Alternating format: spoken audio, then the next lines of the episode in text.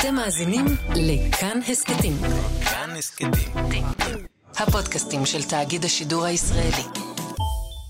A long time ago, I said that uh, I didn't want to be singing She Loves You when I'm 30. I said that when I was about 25 or something. Well, I was 30 last October, and uh, that's about when uh, my life changed, really. בעשרה באפריל 1970 שהה ג'ון לנון במלון בלונדון. הוא ואשתו החדשה, יוקו אונו, היו בעיצומו של טיפול נפשי אינטנסיבי. ג'ון התמודד בקושי עם השדים בנפשו מילדות, כשהגיעה אליו הבשורה. עיתון הדיילי מירור פרסם כותרת ראשית: פול עוזב את הביטלס.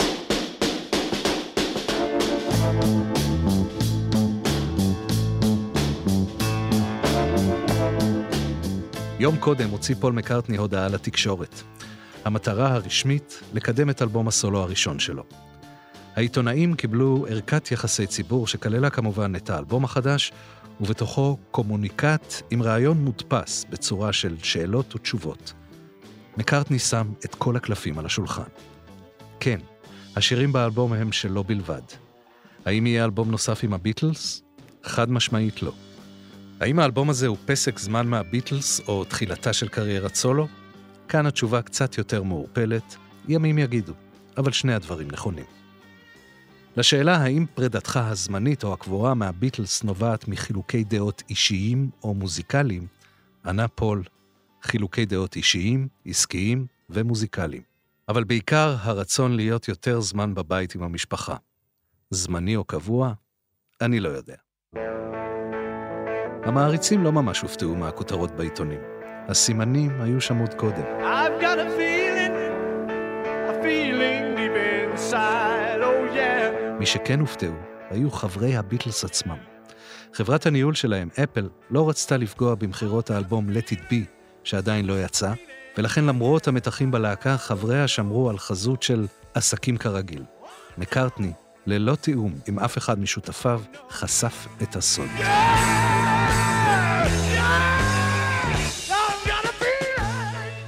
אלבום הסולו של פול לא היה הראשון שאחד מחברי הביטלס הוציא במקביל לפעילות הלהקה.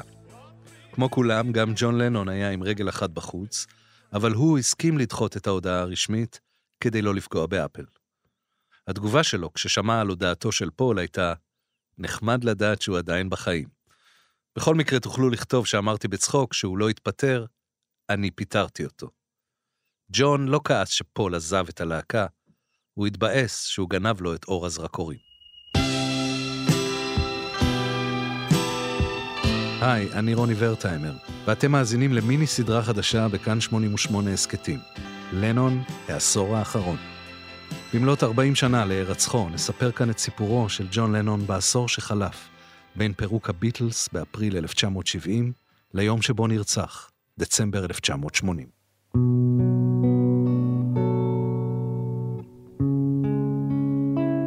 בפרק הראשון נתחכה אחר השנים שקדמו לפירוק, וכיצד הן עיצבו את אישיותו העצמאית.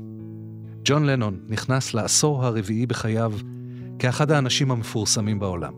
כל מה שעשה, וגם מה שלא עשה, תועד, צולם, הוקלט, נכתב ושודר. במהלך הכנת הסדרה נחשפנו לאינספור חומרים, שבעזרתם ננסה לשפוך אור על חייו ויצירתו של אחד מהאייקונים הגדולים של עולם המוזיקה.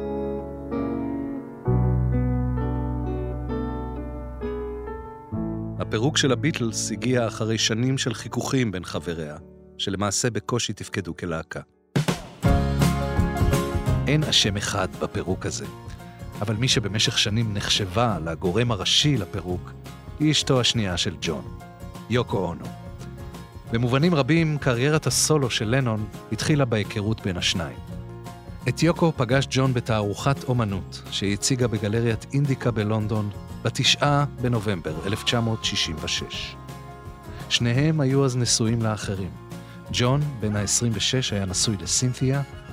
יוקו, שהייתה מבוגרת ממנו בשבע שנים, הייתה נשואה למוזיקאי הג'אז אנטוני קוקס. לשני הזוגות נולדו ילדים ב-1963, ג'וליאן וקיוקו. לנון חשב שהוא מגיע למופע עירום, ומה שהוא ראה לא הרשים אותו במיוחד. הוא העיד בעצמו בריאיון שהוא חשב שמרמים אותו, ושהביאו אותו רק כדי שיקנה את אחת היצירות המאוד יקרות שהוצאו שם.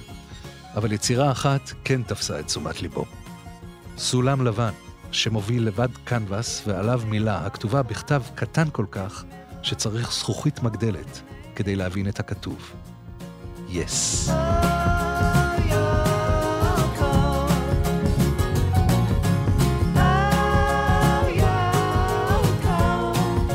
זה הסיפור המוכר והרומנטי על ההיכרות בין השניים. אבל האם זו באמת הייתה הפגישה הראשונה ביניהם? למרות שיוקו טענה שלא ידעה אפילו מי הם הביטלס עד אותה פגישה, פול מקארטני טען שהם הכירו עוד לפני. לדבריו, שנה לפני כן, יוקו פנתה אליו כדי לקבל טקסטים של שירים, לספר שעבדה עליו. בארי מיילס, מבעלי גלריית אינדיקה, אישר את גרסתו של פול ב-2002, ואמר שפול לא נתן לה כלום, אבל הציע שתלך ללנון במקום. לנון נתן לה את השיר The Word, אך הם לא נפגשו פנים אל פנים עד אותה תערוכה.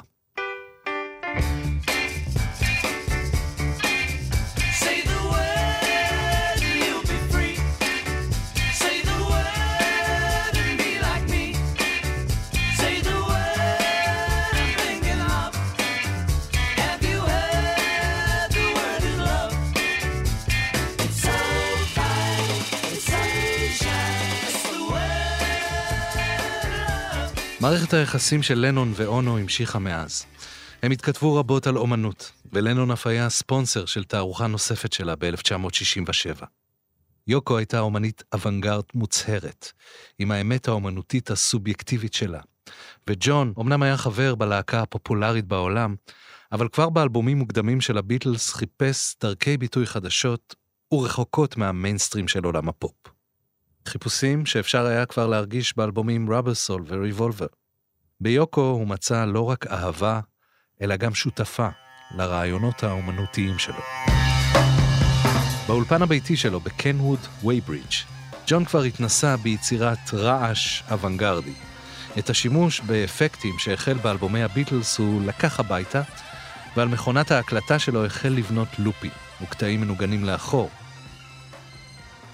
ב-19 במאי 68, בעת שאשתו סינתיה נפשה ביוון, התקשר ג'ון ליוקו, והזמין אותה לבית בקנווד. לבקשתה, הוא השמיע לה את ההקלטות הניסיוניות שלו, והיא מיד הציעה לו להקליט משהו משותף.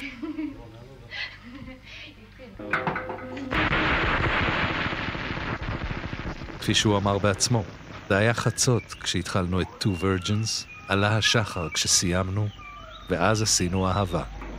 זה היה יפהפה.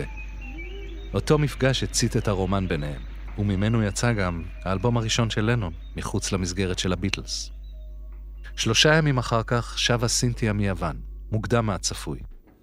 היא מצאה בביתה את ג'ון ויוקו יושבים ברגליים שלובות על הרצפה, בגלימות לבנות תואמות, בוהים זה בעיני זה. סינתיה עזבה את הבית באותו ערב לבית של החברים, איתם חזרה מיוון. למחרת ג'ון עוד ניסה לרכך את אשתו. הצהיר על אהבתו לה ולבנם ג'וליאן, אבל למעשה לשניהם כבר היה ברור שיחסיהם הגיעו לקו הסיום.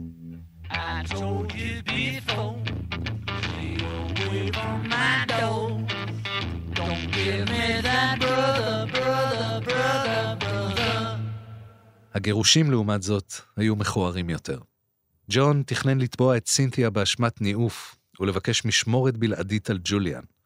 מאוחר יותר היא טענה שזה נועד כדי להציג את ג'ון ויוקו באור פחות שלילי בעיני התקשורת. בינתיים הגישה סינתיה תביעת גירושין משלה בסוף אוגוסט 68.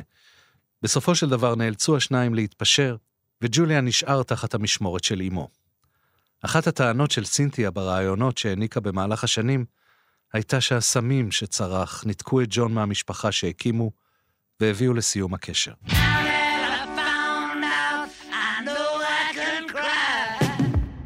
כשההסכם ביניהם נחתם ואושר, ג'ון ויוקו כבר שקעו בעולם משל עצמם. מי שדאג להפגין סימפתיה ואכפתיות כלפי סינתיה וג'וליאן היה דווקא הדוד, פול מקארטני.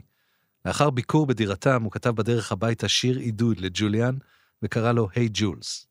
עם שינוי קטן בשם, הוא הפך לאחד השירים המנחמים והמעודדים של כל הזמנים. Hey Jude, don't make it bad. a sad song and make it better. Remember to let her into your heart. בנובמבר 1968 יצא האלבום של ג'ון ויוקו שנקרא Unfinished Music No. 1, Two Virgins. בשני צידי האלבום יש מיקס של קטעים שהוקלטו באותו לילה היסטורי של ג'ון ויוקו, משולבים באפקטים והקלטות של שתי תזמורות אמריקאיות משנות ה-20. כל קטע אורכו כרבע שעה, וניתן למצוא בהם את כל הרפרטואר האומנותי של יוקו, שכלל קולות מוזרים, צרחות, שירה דיסהרמונית הכי הפוך מהפופ של הביטלס שאפשר לדמיין. את לנון באותה תקופה זה לא עניין. הוא רק חיפש להתריס וליצור עם האישה שאותה הוא אוהב.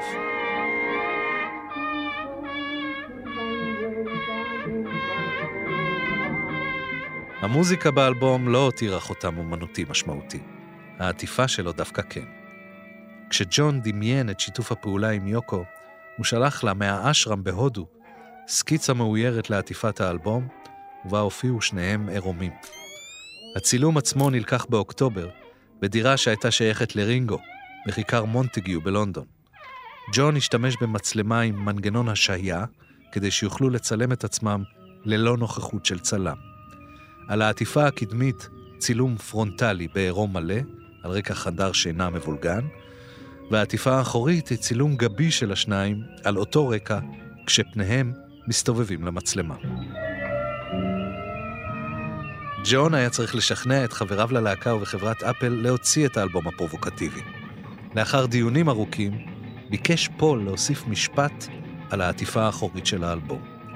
פגישה בין שני קדושים חשובים מלמדת אדם מה חשוב. הקרבות הארוכים להוכיח שהוא היה קדוש.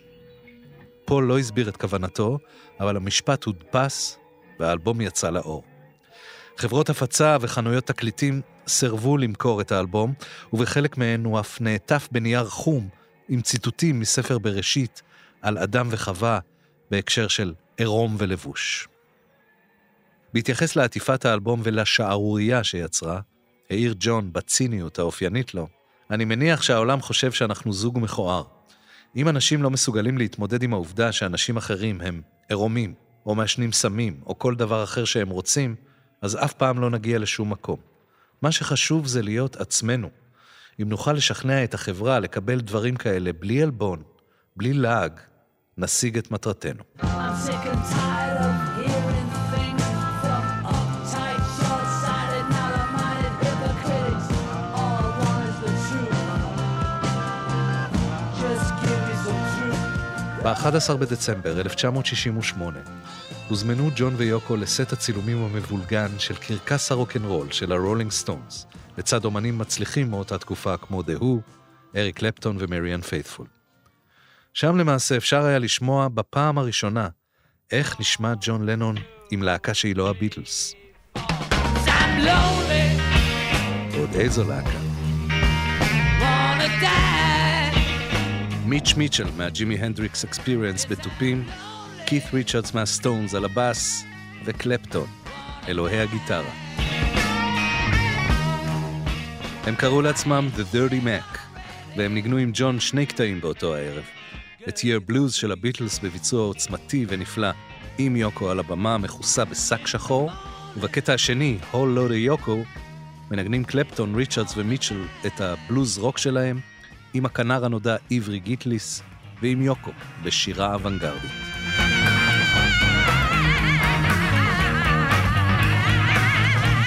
אגב, מיק ג'אגר ממש לא אהב את תוצאות הצילום וההקלטה של הקרקס, והחליט לגנוז אותם.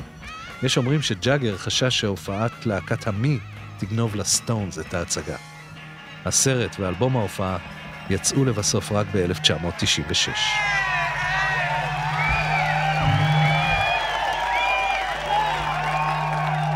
נישואיו של ג'ון לסינתיה הסתיימו באופן רשמי בסוף 68, בפברואר 69 גם נישואיה של יוקו לאנטוני קוקס הגיעו לקיצם. ההכנות לחתונה החלו מיד. אחרי שכשלו בניסיונות להתחתן בפריז ועל מעבורת בין אנגליה לצרפת, נישאו השניים ב-20 במרץ 1969 במשרדי הקונסוליה הבריטית בגיברלטר, בטקס שארך כעשר דקות. אבל החתונה הצנועה הייתה רק המתאבן.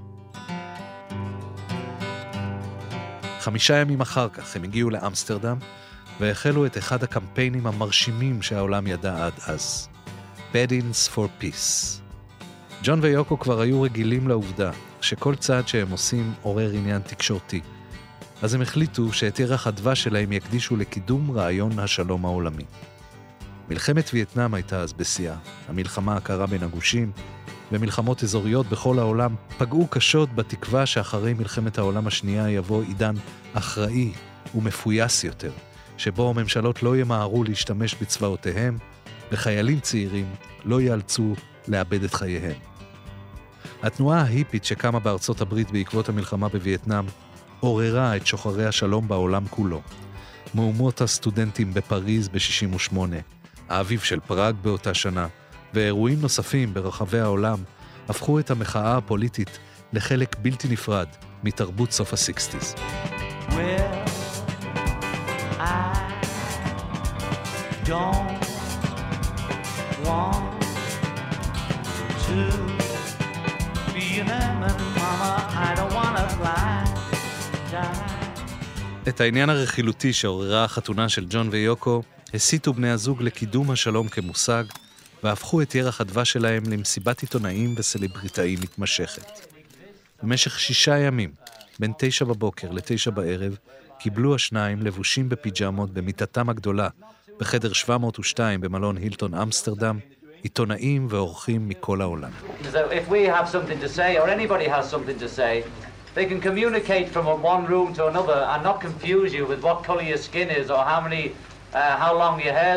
uh, how many pimples you've got. How long is your hair now? Aha, you have to guess.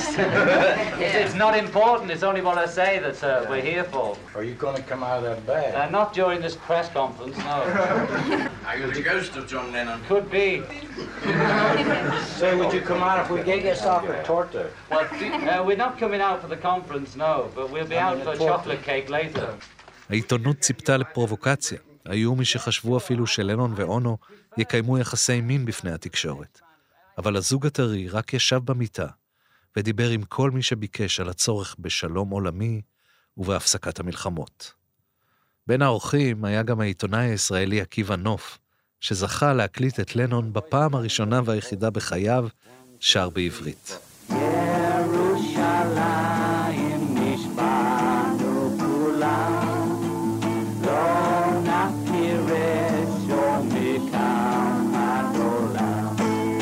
מאמסטרדם טסו אונו ולנון לווינה, שם ערכו מסיבת עיתונאים והשיקו את המושג בגיזם.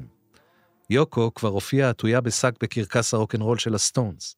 הבגיזם נועד לטשטש גזענות ודעות קדומות ולהתרכז במסר לשלום שהזוג רצה לבטא.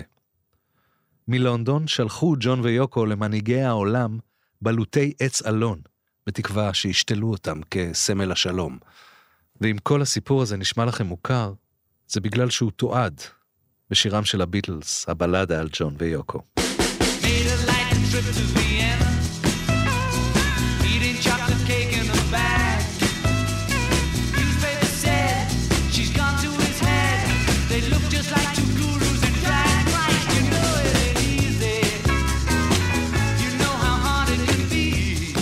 החלק השני של פרויקט מיטת השלום רצו ג'ון ויוקו לעשות בניו יורק, אך בשל הרשעתו בהחזקת מריחואנה, ג'ון סורב לקבל ויזה לארצות הברית.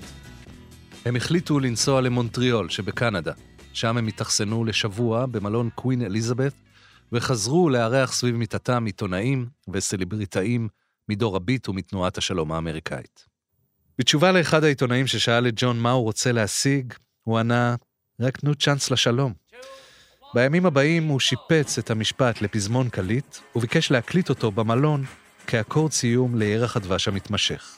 ג'ון ביקש מאיש חברת אפל, דרק טיילור, להשיג לו ציוד הקלטה.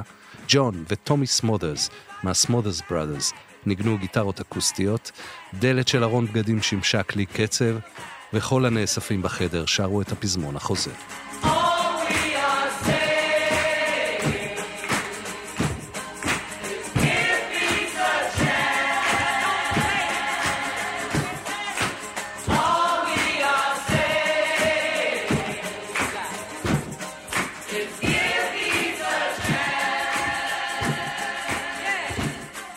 כשהשיר יצא באותו הקיץ הוא היה לסינגל הסולו הראשון של מישהו מחברי הלהקה, שלא כחלק מהביטלס.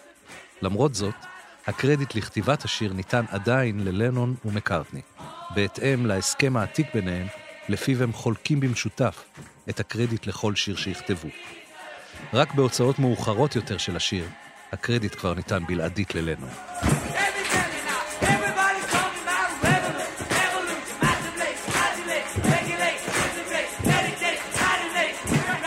ברקע ההקלטה משתתפים עשרות סלבריטאים ועיתונאים שביקרו את ג'ון ויוקו במיטתם.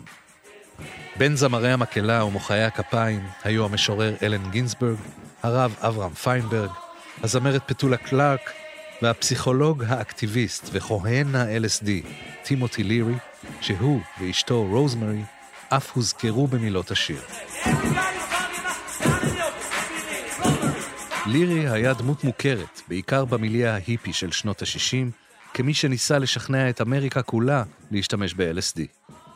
ב-1970 הוא היה מועמד למשרת מושל קליפורניה, יריבו של לירי למרוץ היה שחקן העבר והנשיא לעתיד, רונלד רייגן. למחרת ההקלטה ביקש לירי מלנון לכתוב לו שיר לקמפיין הבחירות, על פי הסלוגן Come together and join the party, כאות תודה על תמיכתו והשתתפותו ב-Give Peace a Chance.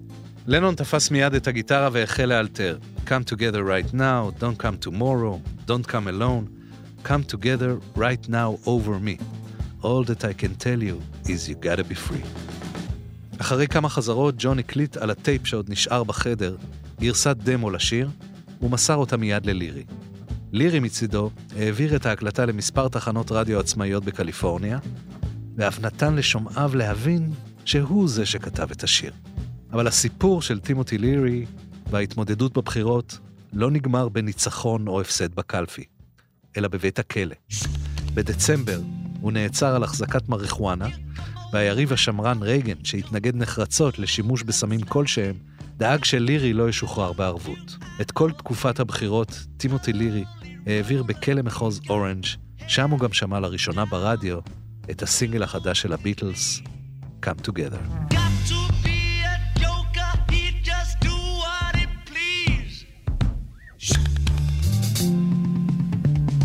לירי מחה בפני לנון שהשתמש בשיר שכתב עבורו. תשובתו של ג'ון הייתה, אני כמו חייט, ואתה הלקוח שמעולם לא בא לקחת את החליפה.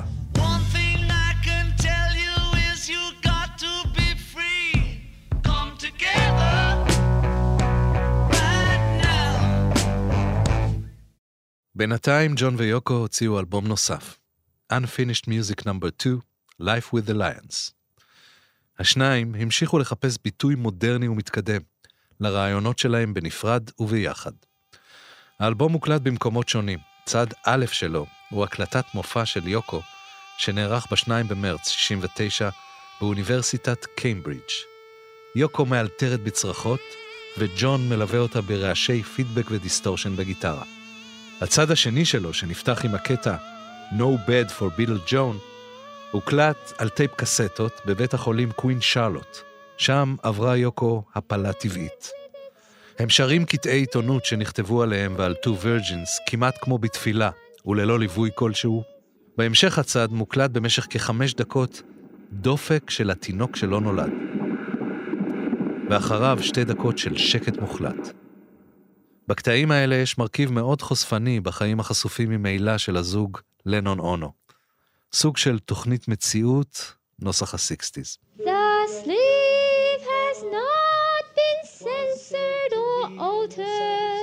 האלבום השלישי, שיצא בסוף אוקטובר 69, הוא אלבום החתונה, The Wedding Album.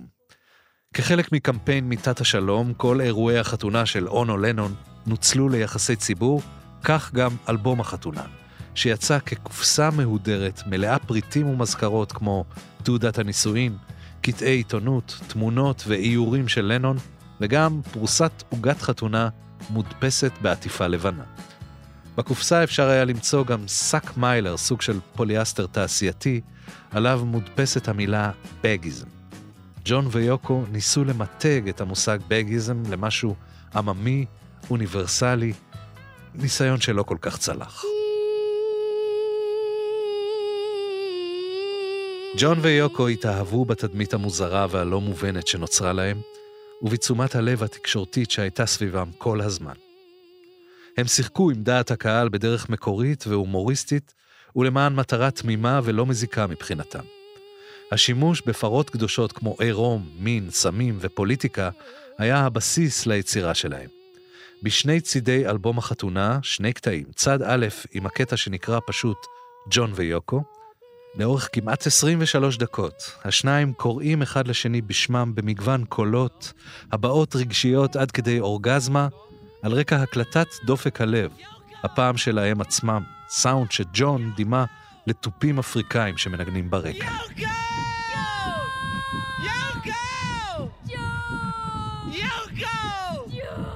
הצד השני של התקליט, אמסטרדם, הוא קולאז' של הקלטות ממיטת השלום שלהם במלון הילטון אמסטרדם, שכולל שיחות, ראיונות, קטעי שירים של ג'ון ויוקו, גרסה לשיר Good Night של הביטלס, ויוקו שרה שיר בשם Grow Your Hair על רקע האקורדים של Because.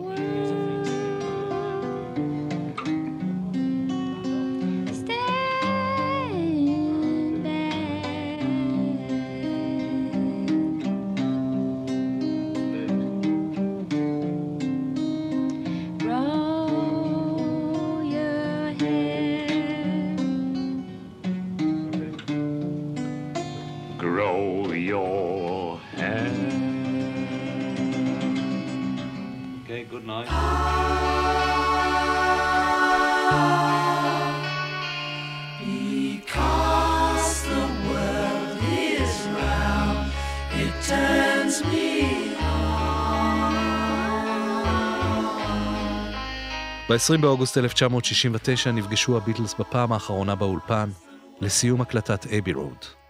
זו הייתה הפעם האחרונה שהם נפגשו בחדר ההקלטות כלהקה. בתום ההקלטה הודיע ג'ון לפול שהוא עוזב את הלהקה. בספטמבר 1969 הגיע לנון להופעה היסטורית בטורונטו. זו הייתה הפעם הראשונה שחבר ביטלס הופיע בלי הלהקה בפני כ-20 אלף איש. Ladies and gentlemen, the Plastic Ono Band! הטורונטו רוקנרול פסטיבל נועד להיות מופע מחווה, עם כל האבות המייסדים של הרוקנרול. הוזמנו אליו ענקים כמו ליטל ריצ'רד, ג'רי לי לואיס, וכמובן צ'אק ברי. Ladies and gentlemen, are you ready? Are you ready for the guitar king of rock and roll, Chuck Berry? Beautiful. And that takes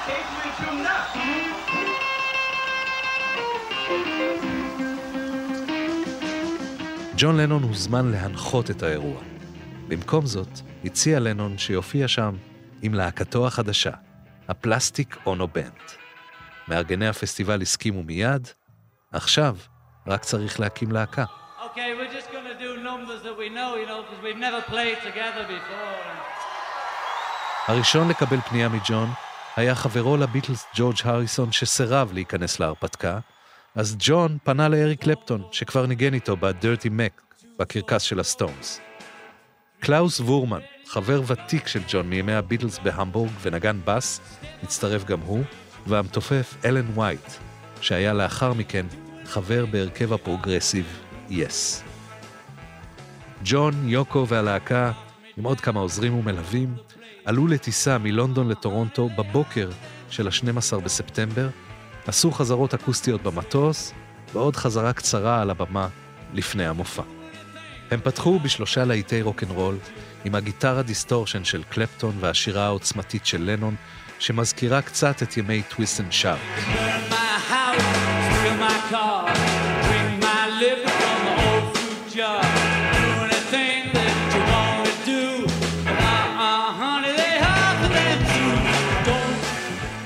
Blue Suede Shoes של קארל פרקינס, Money, That's What I Want של ברי גורדי האגדי, שגם הביטלס ביצעו בתחילת הדרך, want,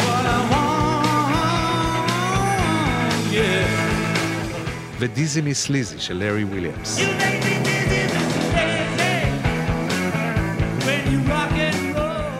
השיר הרביעי היה Year Blues מהאלבום הלבן, ואחריו ביצע לנון לראשונה שיר חדש שכתב, Cold Turkey.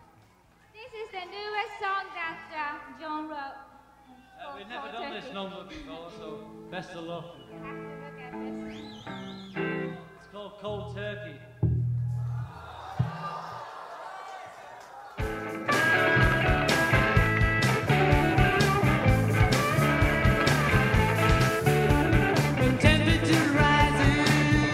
באותה הופעה הם נתנו גם ביצועים ל-Give Peace a Chance, ולקטע שכתבה יוקו לביתה, אותה מיעטה לראות באותה תקופה, ונקרא Don't worry, קיוקו, Mommy's only looking for her hand in the snow.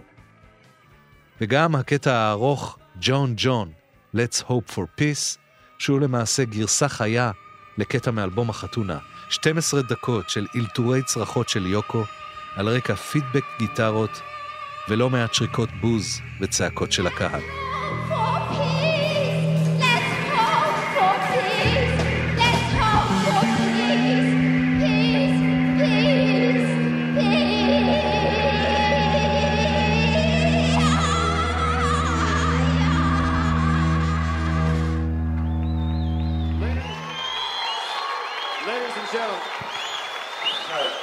Test, test. בהתחלה חברת קפיטול סירבה להפיץ את האלבום בגלל כישלונות האלבומים הקודמים של ג'ון ויוקו, או כמו שג'ון היטיב לנסח. הם אמרו, זה זבל, אנחנו לא הולכים להוציא את זה עם הצעקות שלה. הם חשבו שאני איזה אידיוט שעושה שטויות עם הבחורה היפנית. למרות זאת יצא האלבום במקביל, בבריטניה ובארצות הברית, שם הוא גם הגיע למקום העשירי במצעד המכירות. ההכנות להוצאת אייבי רוד נמשכו וג'ון לקח בהן חלק. אך ב-20 בספטמבר, בפגישה עסקית שנערכה במשרדי אפל, בה נחתם חוזה חדש עם חברת התקליטים EMI, ג'ון כבר לא יכול היה להסתיר את כוונותיו לעזוב. ג'ורג' נעדר מהפגישה הזאת, אבל פול ורינגו היו שם, יחד עם המנהל החדש אלן קליין, שידע על כוונותיו של ג'ון, אבל ביקש ממנו לא לגלות לאף אחד עד חתימת החוזה החדש. פול עוד ניסה להחיות איזה רעיון לסיבוב הופעות, אבל ג'ון קטע אותו. לא, לא, לא. הלהקה נגמרה. אני עוזב. אלן קליין ביקש מכל הנוכחים לשמור את העניין בסוד כדי לא לפגוע בעסקי החברה, וג'ון, כמו גם האחרים, נענו לבקשה. ג'ון קיים את ההבטחה ולא פרסם את דבר עזיבתו, אבל עכשיו הוא הרגיש משוחרר מכבלי הלהקה, מה שאפשר לו לשחרר סינגלים חדשים עם להקתו החדשה.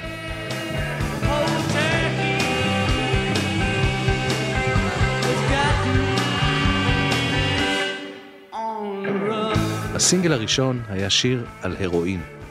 מלבד אהבתם, העשייה האומנותית המשותפת וקידום השלום העולמי, חלקו ג'ון ויוקו גם את השימוש בסם. Rising.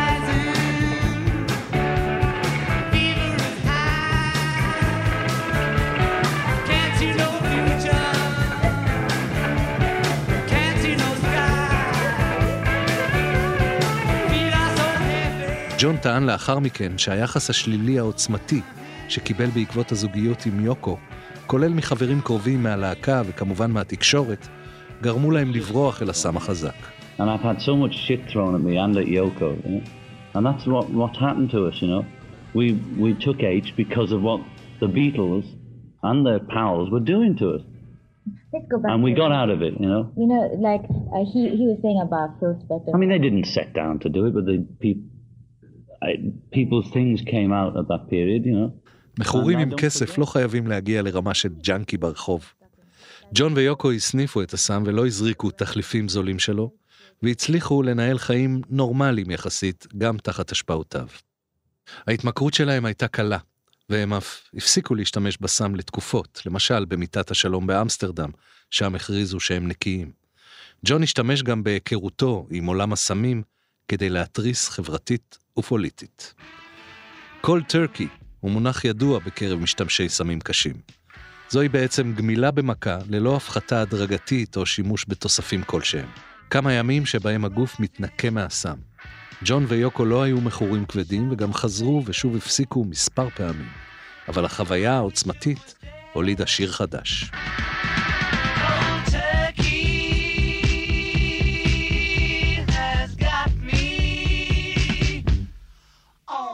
פרשנות אחרת, ואולי תמימה יותר, היא גרסתו של פרד סימן, שהיה עוזרו האישי של לנון. סימן סיפר שהשיר בכלל נוצר בעקבות הרעלת מזון שקיבלו ג'ון ויוקו משאריות תרנגול הודו קר בחג המולד. בכל מקרה, ג'ון עוד הציע לפול להקליט את השיר לאלבום אבי רוד, אך פול סירב, ונתן לג'ון עוד סיבה לפרק את החבילה. בהקלטת השיר משתתפים רינגו סטאר ואריק קלפטון, שגם ביצע אותו בהופעה בטורונטו. כל טורקי היה השיר הראשון שיצא תחת שמו של לנון בלבד. עוד שלב בפירוק השותפות עם מקארטני.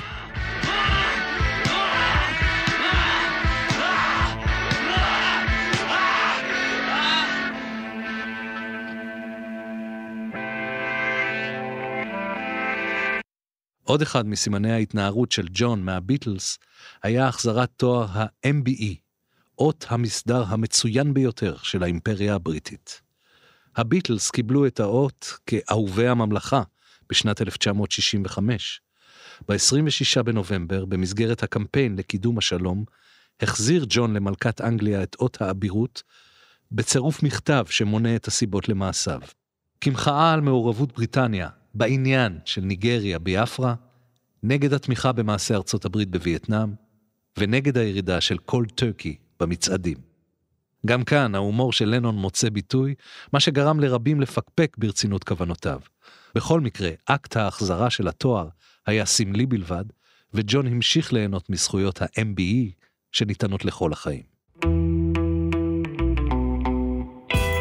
באפריל 1970 הוציא פול את ההודעה הדרמטית לתקשורת שחשפה את דבר פירוק הלהקה. אלוהים אדירים, הוא מקבל על זה את כל הקרדיט, זעם ג'ון שהיה הראשון לעזוב. הייתי טיפש לא לעשות מה שפול עשה, שזה להשתמש בזה כדי למכור אלבום, אמר בדיעבד. אני הקמתי את הלהקה ואני פירקתי אותה, זה מאוד פשוט, אמר בהזדמנות אחרת, והתחיל תחרות עקיצות שתלווה את השניים בשנים הבאות. המעריצים כמובן התאבלו על פירוקה של הלהקה האהובה, ובאופן טבעי החל מסע לחיפוש אחר רמזים ואשמים. האם יוקו באמת אשמה בפירוק של הביטלס? כמובן שלא. הביטלס התפרקו כי חבריה כבר לא מצאו השראה אחד אצל השני, וחיפשו אותה במקומות אחרים. ג'ון מצא את ההשראה שלו אצל יוקו, שאפשרה לו ללכת עד הסוף במרד הפוליטי והאומנותי שהיה קיים אצלו תמיד. כשהביטלס עוד הקליטו ביחד, היה לו איפה להפגין את הכישרון שלו למלודיות פופיות, ואת זמנו עם יוקו הקדיש ליצירות אוונגרד. מה יעשה עכשיו כשהביטלס כבר אינם? איך יישמע הקול שלו כסולן, עכשיו כשפיצול האישיות נגמר? על כך בפרק הבא.